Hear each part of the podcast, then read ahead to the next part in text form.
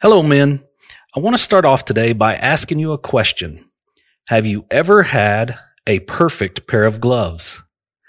Now, if you have, do me a favor and envision those gloves. Feel what it feels like when you're putting that glove on your hand. Does it fit just right? Does that glove feel good as it slides on your hand? Now, as I ask that question, the, the set of gloves that I'm envisioning are a set of leather work gloves that I absolutely love. You know, the reason that I put that glove on, it might not be fun. I might not be getting ready to do something fun. But when I put that glove on, the feel is just great. It fits just right. And where I'm going with that uh, well, first, let me say this. For some of you, that may not be a work glove. You know, it may be a set of driving gloves or golfing gloves or a baseball glove, or maybe it's a set of your favorite gloves that you get to slip on when you're going hunting during hunting season, right? Now, you've heard, we've all heard this saying, it fits like a glove. And for me, that's that real specific set of leather work gloves that I was talking about. They fit right. They slip on easy, but they also come off easy. If I need to get that glove off quick, it comes right off when I need it to. Now, the, the gloves, they're not so thick that I can't work in them, but they offer me just the right amount of protection for my hands for what I'm using them for, for my use. And so I'm going to ask now, I'm going to ask this in another way. If you've had that perfect set of gloves, have you ever worn a set out? Have you ever worn out that perfect set of gloves? And now you find out they're no longer being produced. Or you find them, you find that set, you replace them and you get them home and the manufacturer changed something. Now they don't quite fit right. The glove just doesn't fit like it used to. Maybe it slips off your hand too easily. Maybe the size isn't right anymore. Maybe they fold over in a way that hurts your hand while you're working. Are y'all with me? You got that favorite set of gloves? You know what I'm asking? So the reason I'm asking this, in many ways, my need to repent reminds me of wearing a set of gloves that just don't fit right. Sometimes it takes me a while to figure it out, figure out that they don't fit right. Maybe I'm getting a hot spot on my hand while I'm working maybe something is off. I can't quite tell, but they just don't fit right. So here's what I want you to remember today. It's my one big point. If the glove doesn't fit, you must repent. Sometimes we don't know exactly what's wrong and we begin to feel like we don't fit right. Some of us might withdraw and isolate ourselves. Some of us might self medicate. Some of us get really short with our wife and kids. Some of us might feel like we're not quite good enough to serve those that we're called to serve. There are so many ways that we can react inappropriately when we run the wrong direction. When what we really need to do is turn around and change our minds. We need to realign ourselves with God's word, God's will we need to repent. Now, to further expand on this, I'm going to use the Luke 15 parable. Jesus in the Gospels is a great theologian who begins with a mastery of tradition and then explains to those around him where they have put up too many fences, sometimes fences upon fences upon fences in front of the actual meaning of scripture. And other times the, the people that he's talking to actually haven't figured out quite what the scripture means yet, and he's explaining it in greater detail. Now, many of us have heard this parable called the parable of the prodigal son. And I like that title and I'll use it, but from time to time, you'll also hear me refer to this using a different terminology. I like to think of the Luke 15 parable as the parable of finding the lost. I'd like to start by saying that there's one thing that we can miss when we start to study the Luke 15 parable. And that's that it's actually made up of three parts. The lost sheep, the lost coin, and the lost son. All three parts make up the one parable. It's not three separate parables. Now, it's certainly fine to use any of the three separately to learn or teach from, but to get the full picture, we can take note that the three build into one wonderful parable, the parable of finding the lost. Luke 15, 1 and 2 says, now all the tax collectors and sinners were coming near to Jesus to listen to him. both the Pharisees and the scribes began to grumble, saying, This man receives sinners and eats with them. So the first thing we notice is that the Pharisees and scribes were complaining about Jesus spending time with sinners. Next we read, so he told them this parable. That's Luke 15, 3. In verse 3, we learn that the three parts, the lost sheep, the lost coin, and the lost son, they make up one parable. But we also see who the audience was that Jesus was speaking to, the scribes and the Pharisees.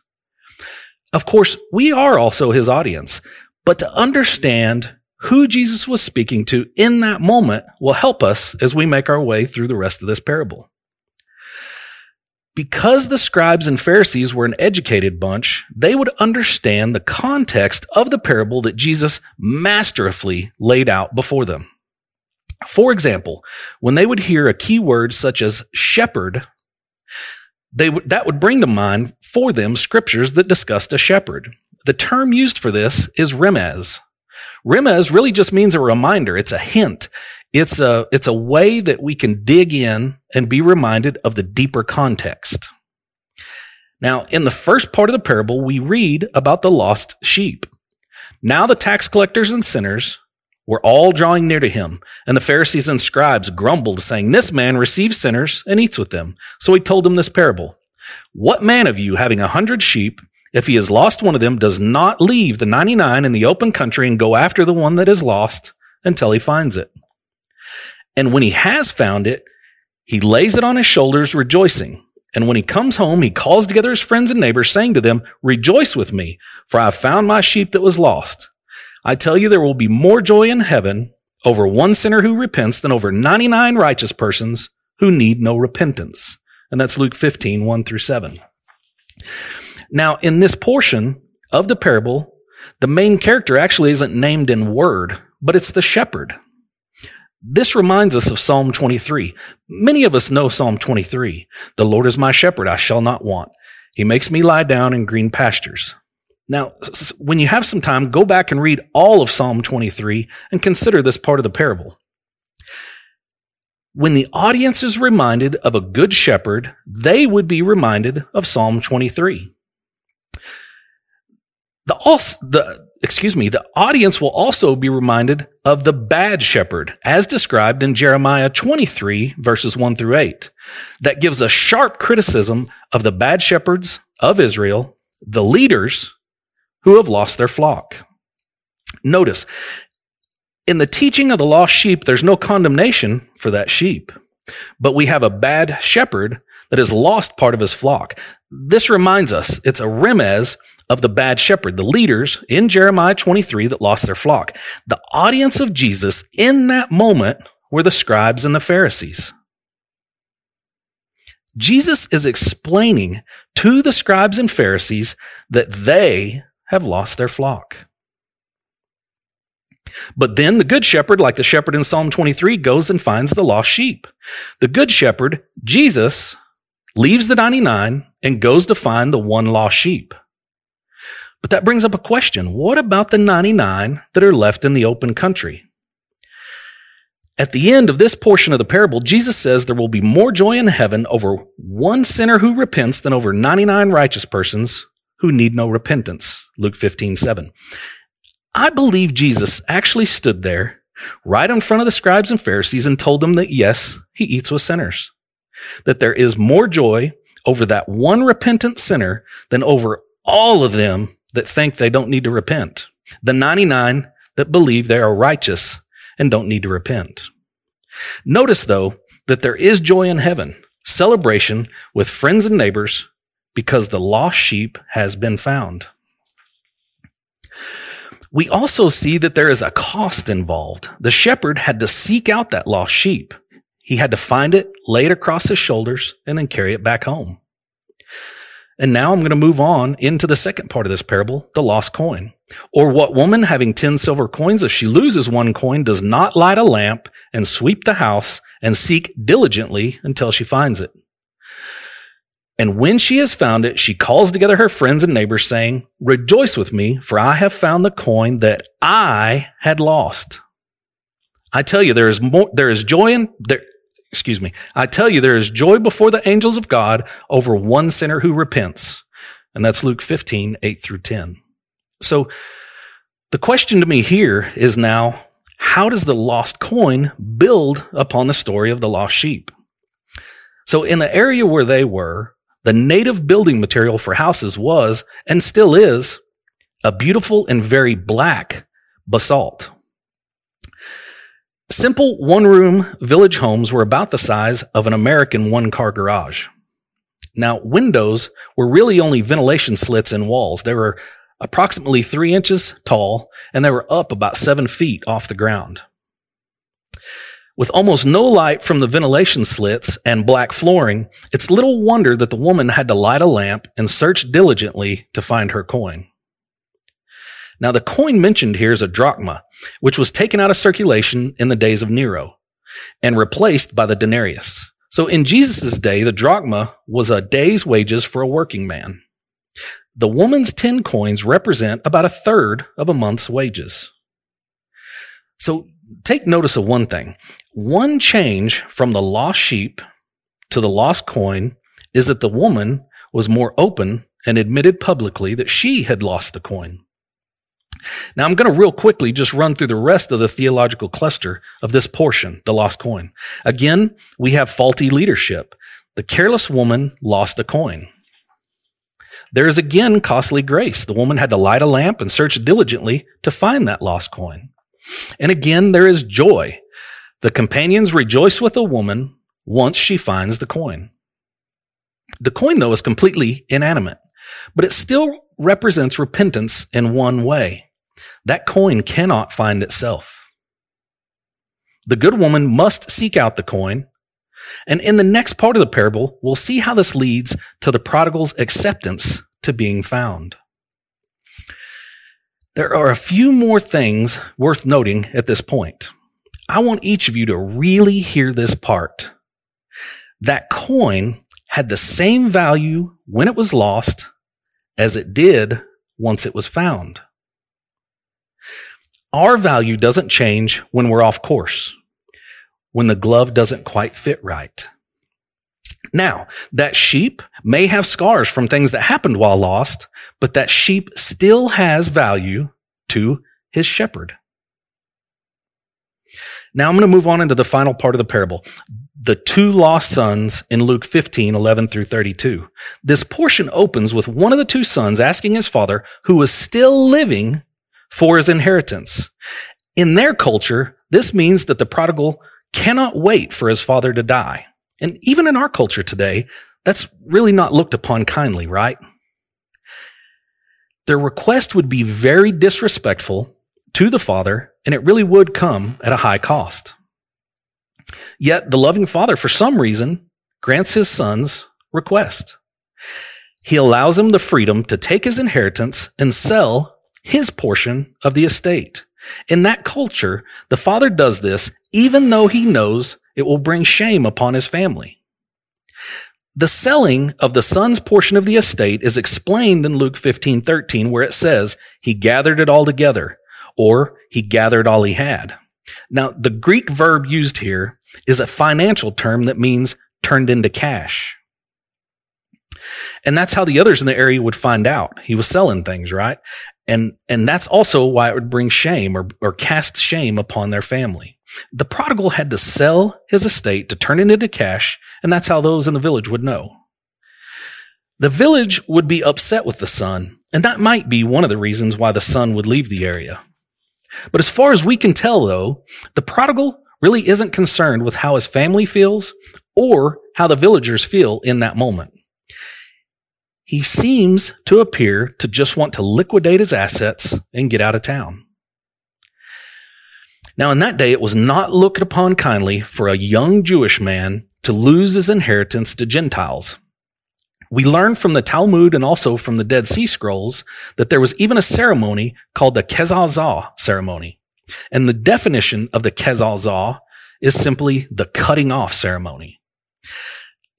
To discourage any thought of committing this heinous offense, the community developed a cutting off ceremony. So should a, Jew, a, young Jewish man lose his inheritance to a Gentile, he would face the ceremony if he dared to return back to his village. So The fellow villagers, they would fill a large earthenware pot with burned nuts and burned corn, and they'd break it in front of the guilty individual. While doing this, they would shout out, so and so was cut off from his people. And from that point on, the village would have nothing to do with that young man.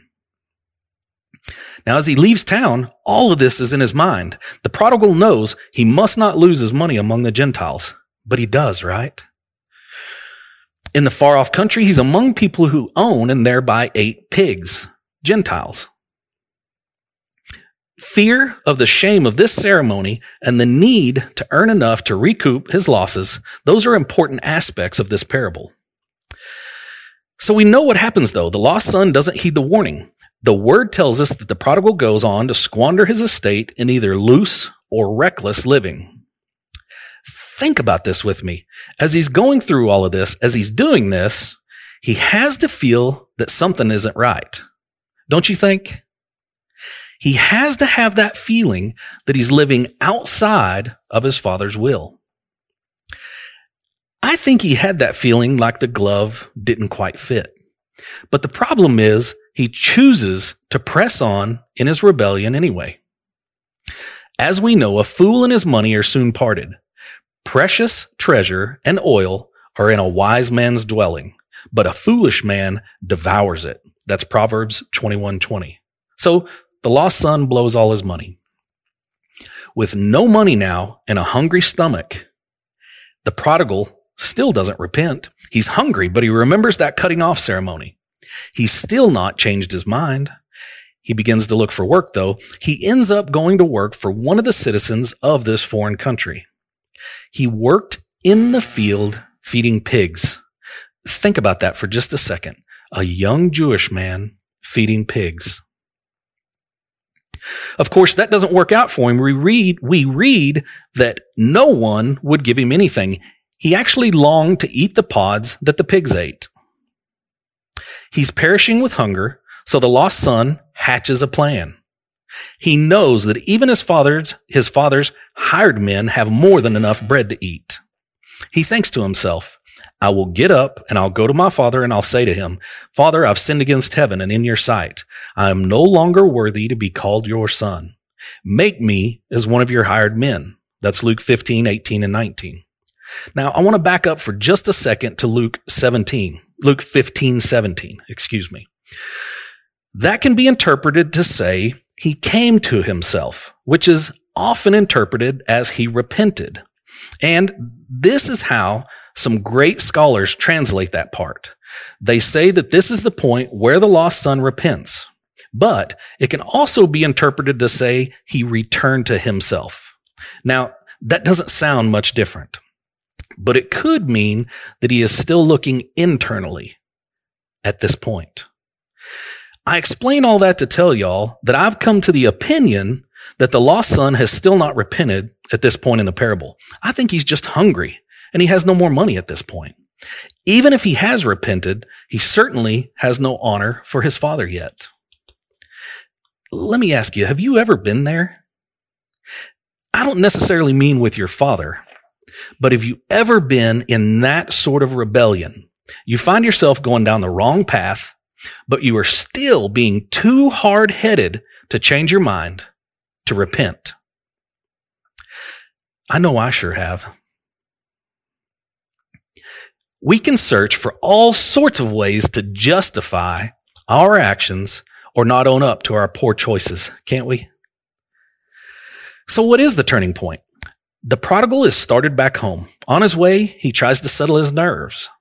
He knows that the townspeople won't be pleased with him. They will perform this cutting off ceremony. He plays all of this out in his mind. He braces himself for the shame that he's going to feel. He's still thinking of himself, though. He hopes the speech that he's prepared will touch his father's heart. I'm going to jump back to that good father now. The good father knows well before his son ever leaves that he will fail. His disrespect toward the father proved that. But the good father waits for his son to return. The father watches off in the distance day after day. Eventually, he sees a young man coming toward town. from a far off distance. Of course, that far distance isn't just a far off physical distance, right? It's also a far off spiritual distance. He can't see his son's face yet, but he knows his walk. He knows his son.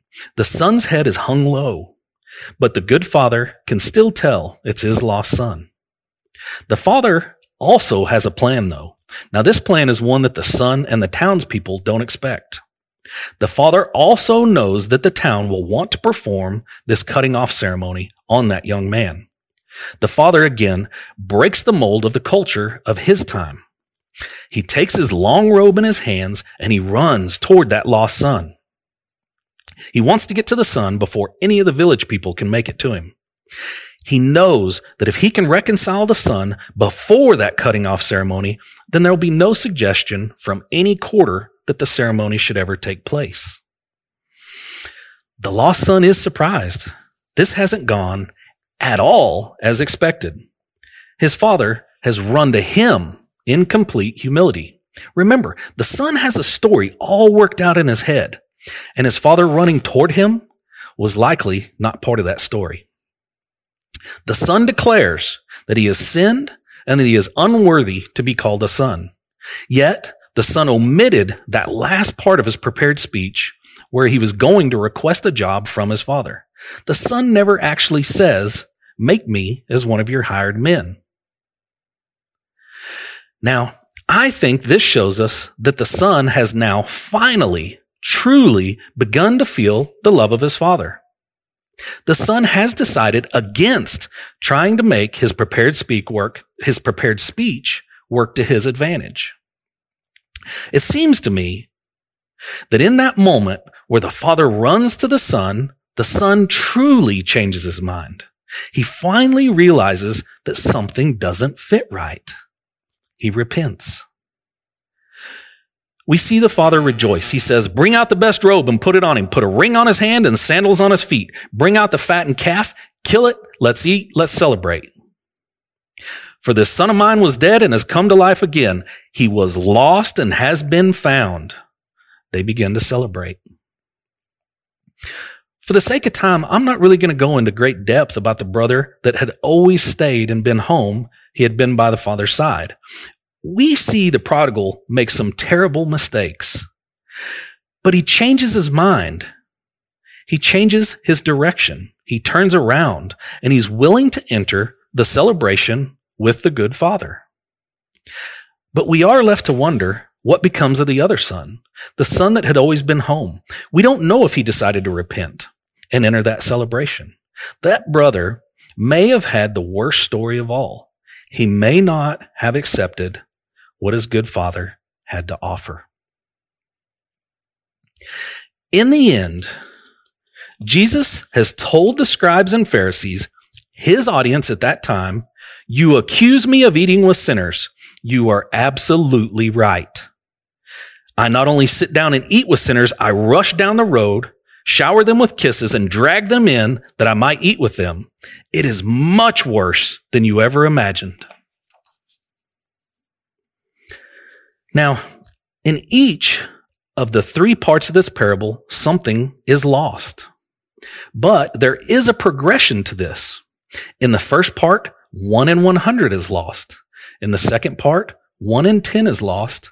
And in that third part, possibly 1 in 2 is lost. The arena within the, the arena within which the missing animal coin and the son are lost, that arena narrows. In the first part, the sheep is in the wilderness, the wide open wilderness. In the second part, the coin is lost in a house. But in the third, the son is lost from within the inner circle of a father's love.